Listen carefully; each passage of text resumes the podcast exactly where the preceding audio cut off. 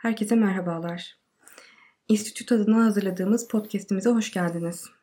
Bugün Kırgızistan'da yaşanan son gelişmeler hakkında konuşacağız. Ben Merve Atuş, İnstitüt Yönetim Kurulu üyesiyim. Bugünkü konuğumuz da İlham Atuş. 2012-2014 yılları arasında Bişkek Büyükelçiliğinde birlikte görev yaptık. Merhaba İlham. Merhaba. Ee, sorularıma geçmeden önce Kırgızistan hakkında biraz ön bilgi vermek istiyorum. Kırgızistan öncelikle diğer Orta Asya devletleri gibi zengin hidrokarbon yataklarına sahip değil. Kanadalı ve Kazak şirketlerin işlettiği kıymetli madenleri var ve bunların kamulaştırılması konusunda sürekli protestolar düzenleniyor. Ülke dağlık ve yüz ölçümünün yalnızca %5'i kadarı tarıma elverişli durumda. 6,5 milyon nüfuslu ülkenin 1 milyonu Rusya ve Kazakistan'da çalışıyor ve işçi dövizleri ülkenin milli gelirinin neredeyse üçte birine denk geliyor. Pandemi sürecinde bu gelirlerde azalma yaşanması ve zaten yetersiz olan kamu hizmetlerinin felç olması da son dönemde halkın hoşnutsuzluğunu epey artırmıştı. Bunların yanı sıra ülkede kuzeyli güneyli ayrımı ve klan temelleri üzerinde güç mücadeleleri de yaşanabiliyor. Esasen Kırgızistan oldukça hareketli bir siyasi yapıya sahip mesela 2005 ve 2010 yıllarında 5-10 bin kişilik kalabalıkların toplanmasıyla haklarında yolsuzluk iddiaları açığa çıkan ülkenin ilk iki cumhurbaşkanı ülkeyi terk etmek durumunda kalmıştı. Yani e, halk hareketlerinin başarıya ulaşabildiğini görebiliyoruz. Diğer yandan da aynı zihniyetteki farklı isimler tekrar önemli konumlara gelebiliyor ve böylece yolsuzluk, gelir eşitsizliği gibi kronik sorunlar güncelliğini koruyor. Geriye dönüp baktığımızda ülkede son 28 senede 30'dan fazla başbakan değişti.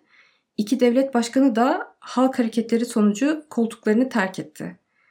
2014 yılında ABD'nin Afganistan faaliyetlerinde kullandığı Manas hava üssünü kapatan ve seçimle görevinden ayrılan bir önceki Cumhurbaşkanı Almazbek Atambayev de yolsuzluk ve halkı isyanı teşvik suçlamalarıyla tutuklu durumda. Ee, peki İlham, e, Kırgızistan'ın bölgesel önemi ve başat uluslararası aktörlerin ülkeye karşı tutumu hakkında bilgi verebilir misin? Tabii. Ee, Kırgızistan e, geleneksel olarak Rusya'nın etki alanında. Ekonomik durumu onun bağımsız hareket etmesine mani oluyor. Kırgız Devlet Başkanlığı'nın geçmişte devrilmesinde yolsuzluk iddiaları kadar Rusya'ya karşı ABD ve Çin gibi ülkeler de bir şekilde denge siyaseti gütmeye çalışmalarında payı olduğu söylenir. Kırgızistan Uygur özel bölgesine sınır komşusu olduğu için Çin açısından ayrı bir öneme sahip. Ee, Çin'in kuşak yol projesi bağlamında Kırgızistan'daki ekonomik etkinliği de yıllardır artıyor. Batılı devletlerin ve uluslararası kuruluşların da ülkeye ilgisi Orta Asya'daki kırılgan da olsa tek demokrasi örneği olmasından ileri geliyor. Ancak e, bu aktörler kesinlikle oyun kurucu konumda değiller. ABD e, 2014'te dediğin gibi Manas Hava Üssü'nün kira sözleşmesinin sona ermesiyle birlikte zaten Rusya'ya e, epey alan bırakmış oldu.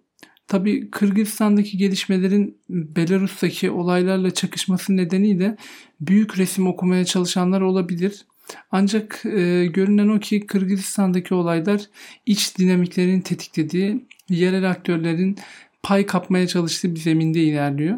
Karışıklıklar dindiğinde kim başa geçerse geçsin Rusya ile ilişkileri iyi tutmayı önceleyecektir. Evet. Zaten e, bir şey daha ekleyeyim. Bu e, başbakanlığı artık onanan e, Sadır Japarov da ilk açıklamalarında Rusya ile stratejik ortağı açıklamasında bulunmuştu. Evet. E, peki güncel gelişmelere gelecek olursak seçim ve sonrasında neler oldu? 4 e, Ekim'de meclis seçimleri düzenlendi. %7'lik barajı 3 Cumhurbaşkanı'na e, doğrudan yakın 4 parti aşabildi. Dağınık durumdaki muhalefet partileri meclis dışında kaldı. Oy satın alma ve kamu gücüyle seçmenin etki altına bırakılması gibi birçok şaibenin yaşandığı sosyal medyaya yansıdı muhalefet taraftarları sistem dışında kalan partileri için e, tepki vermek amacıyla meydanlara toplandı. Olaylar da böyle başladı. Polis göstericilere sert şekilde müdahale etti ve ilk ilk e, aşamada 600 kadar kişi yaralandı ve bir kişinin de hayatını kaybettiğini öğrendik. Sonrasında göstericiler tepki olarak başta parlamento ve cumhurbaşkanlığı ofisi olarak kullanılan Beyaz Ev gibi sembolik e, bir bina olmak üzere birçok kamu binasını bastı. Atambayev ve Sadır Japarov gibi e, eski siyasi suçlular yandaşları, taraftarları tarafından hapishaneden çıkarıldı. Bu defa Cumhurbaşkanı Cembekov bir süre ortadan kayboldu.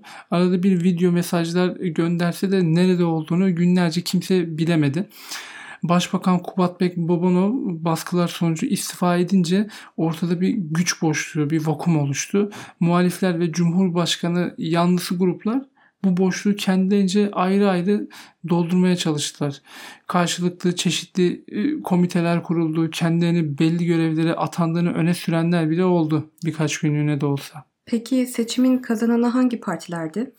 Ee, seçimden birinci parti olarak çıkan e, parti Birimdik'ti. Cumhurbaşkanı Cem Bekov'un da bu yıl kurdurduğu listesinde kardeşi ve eski, meclis eski, başkanı Asılbek Cem Bekov'un bulunduğu ve kendisini sosyal demokrat olarak tanımlayan ama Rusya'ya da kendisini Avrasyacı olarak yansıtan e, Birimdik Partisi geçerli oyların yaklaşık %25'ini aldı. 2015 yılında kurulan ve meclis Teki bir önceki meclisteki Milliyetçi Atayurt Partisi ile birleşen Mekenim Kırgızistan %25'in biraz altında oy aldı.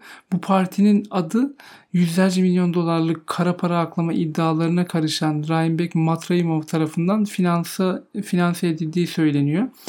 Matraimov'un sevkiyle e, ülkeden 700 milyon dolar kaçırılmasına aracılık eden Uygur kökenli Çin vatandaşı Ayirken Saymati'nin bu konuyu belgeleriyle birlikte medyaya servis ettikten kısa bir süre sonra İstanbul Fatih'te suikaste kur, kurban gittiğinde not düşelim.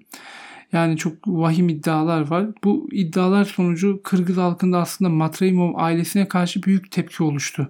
Yani Mekelim Kırgızistan'da aslında oligarkların ve Matraimov gibi insanların etkisinde olduğu şeklinde halkta bir algı oluşmuş durumda. E, yeni hükümet yine hükümet yörüngesindeki Kırgızistan Partisi %9 civarı alırken barajı kıl payı geçen tek muhalif olarak kabul edebileceğimiz bütün Kırgızistan %7 civarında oy aldı.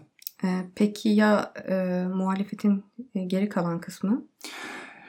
Yani e, muhalefet aslında e, toplamda %35 civarında e, oy alsa da sistem dışında kaldı. Meclise giremedi. Ee, bunların arasında Reform Partisi gibi görece daha reform yanlısı, liberal görünümlü ve hedef kitlede daha çok şehirli genç okumuş kesimde olan partiler var. Diğer başlıca muhalif partiler ise veteran politikacıların kontrolündeki bütün Kırgızistan, Respublika, Atameken gibi oluşumlar. Evet. Ee, seçimlerden sonra bahsettiğin gruplar arasındaki gerilim artmış ve seçim kurulu seçimlerin yenilenmesi kararını vermişti. Ee, Kasım ayında yeni seçimlerin gerçekleşmesi beklenirken geçici hükümet ve başbakanlık için de epey mücadele yaşanmıştı. Bize bu kapsamda yaşanan olaylardan da bahseder misin? Evet, hükümet yanlısı 20 kadar milletvekili bir otelde toplanıp hapisten yandaşlarının daha yeni çıkardığı Sadır Caparov'u geçici başbakan seçtiklerini ilan ettiler. Bunun için esasen basit çoğunluk olan yüzde basit çoğunluk olan 61 parlamenter onayı gerekiyordu. Bir de Japarov'un 2013 yılında bir altın madeni protestosu esnasında Göl valisini alıkoymuşluğu var. Bundan da aldığı 11 yıllık hüküm var. Bu nedenle muhalefet yine meydanları doldurdu. E, çünkü Sadır Japarov'un e, hakkında çok e, olumlu da bir görüş yok. E, Bakiyev döneminde önemli yerlerde bulunmuş. Hatta Yolsuzlukla Mücadele Ajansı'nın başına geçmiş bir isim. E, muhalefet partileri ve taraftarları başta e, Atambayev ve eski başbakanlardan Ömürbek Babanov ile Atameken Partisi'nden 29-30 yaşlarında bir iş adamı olan Tilek Toktogaziyev yan yana geldi. Sonrasında maalesef Satır Caparov yandaşlarının e, şişe, taş, sopalarla muhalif kalabalığa saldırdığı söyleniyor. Atambayev'in aracının arkasına ateş edildiği sosyal medyaya yansıdı. Yani eski rakiplerin bir araya geldiği yeni oluşum başarılı olmadı. öyle diyebiliriz. E, izleyen günlerde çünkü Atanbey'e başta olmak üzere Sadır Caparov ağacındaki 5-6 Ekim gecesi serbest kalan yüksek profilli siyasi tutuklular yeniden derdest edildi. Anayasa Mahkemesi ise Caparov'a yönelik suçlamaların yeniden değerlendirilebileceğini açıklayarak Başbakanlığı önündeki hukuki engellerin kaldırılabileceğinin sinyalini verdi. Cumhurbaşkanı Cem Bekov başkentteki olayları yatıştırmak için olağanüstü hal ilan ederek şehre ordu birliklerini getirmişti. Atambayev'in yeniden tutuklanmasının hemen akabinde Bişkek dışındaki Cumhurbaşkanlığı konutunda bu defa 120 milletvekilinin 50'si kadarı bir araya geldi ve yine Caparov'un başbakanlığını oyladı. Bu defa gereken sayıya vekaleten verilen oylarla ulaştıkları açıklansa da tepkilerden dolayı Cumhurbaşkanı Cembekov kararı onamadı ve oylamanın yenilenmesi gerektiğini e, açıkladı. E, bu arada Cembekov daha öncesinde kendisine yönelik tepkilere karşılık olarak geçici başbakanın seçilmesi ve hükümetin işler hale gelmesi halinde istifa edeceğini açıklamıştı değil mi? Evet doğru. 14 Ekim'de meclis başbakan oylamasını yeniledi ve Japarov'un başbakanlığı Cumhurbaşkanı tarafından tescillenmiş olunca Japarov ilk açıklamalarında Cembekov'dan istifa sözünü tutmasını beklediğini ifade etti. Cembekov'un istifası halinde Başbakan Japarov'un yürütmedeki ağırlığı epey artmış olacak. E, toparlayacak olursam olağanüstü hal ilan edilmesi, muhaliflerin bir kısmının yeniden tutuklanması ve Japarov destekçilerinin şiddet kullanmaktan çekinmemesi gibi etkenlerle muhalefetin sesinin kısıldığı, Japarov'un başbakanlığındaki mevcut durumun kabul görmeye başlandığı anlaşılıyor biraz. E, tabii Kırgızistan şartlarında ihtiyat payı bırakmak ve muhalefetin fırsat bulursa yeniden toparlanabileceğini ihtimal dahilinde bulundurmak da önemli. Evet kesinlikle. Peki Kırgızistan'da yaşanan son gelişmelere Türkiye'nin yaklaşımı nasıl oldu? Yani Türk basından e, konuyu takip etmeye çalıştım. E, yani genel bir duruş olmasa da e, tabii Türkiye'nin şöyle bir hassasiyeti var. E, Türkiye Atambayevi Gülen Hareket mensuplarını korumakla ve hatta bu harekete mensup olmakla suçluyor. Bu yüzden Atambayev ve yandaşları karşısında bulunan Cembekov ya da alternatif herhangi bir isme desteğini verecektir. Türk medyasında yine maalesef uluslararası gelişmeleri iç siyasete ve hakim diskura malzeme yapma alışkanlığı nedeniyle Gülen hareketinin Kırgızistan'da da ortalığı karıştırdığı şeklinde ne Rusça ne de İngilizce basında rastladığımız iddiaların seslendirildiğine şahit oluyoruz.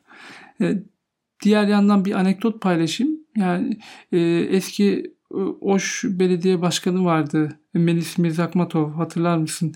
Evet. 2010 yılında Kırgızistan'ın güneyindeki Kırgız etnik Kırgız Özbek etnik çatışmalarına gereken müdahaleyi yapmadığı ve hatta onun kolaylaştırdığı kolaylaştırdığı iddiaları vardı. Çeşitli suçlamalarla o da ülkeyi terk etmişti. Bu e, güç boşluğunu fırsat bilerek ülkesine nereden geri döndü? Yine Türkiye'den. E, bu da dikkate değer ayrı bir husus. Evet. E, verdiğin değerli bilgiler için çok teşekkürler İlhan. Asıl beni ağırladığın için ben teşekkür ederim. Vakit kısıtlı olduğu için çok fazla detaylara inemedik ama e, şimdilik e, olayların genel hatları açısından e, bir perspektif verecektir dinleyicilere. Evet. O halde bugünkü programımızın sonuna geldik. Bir sonraki yayınımızda buluşmak üzere.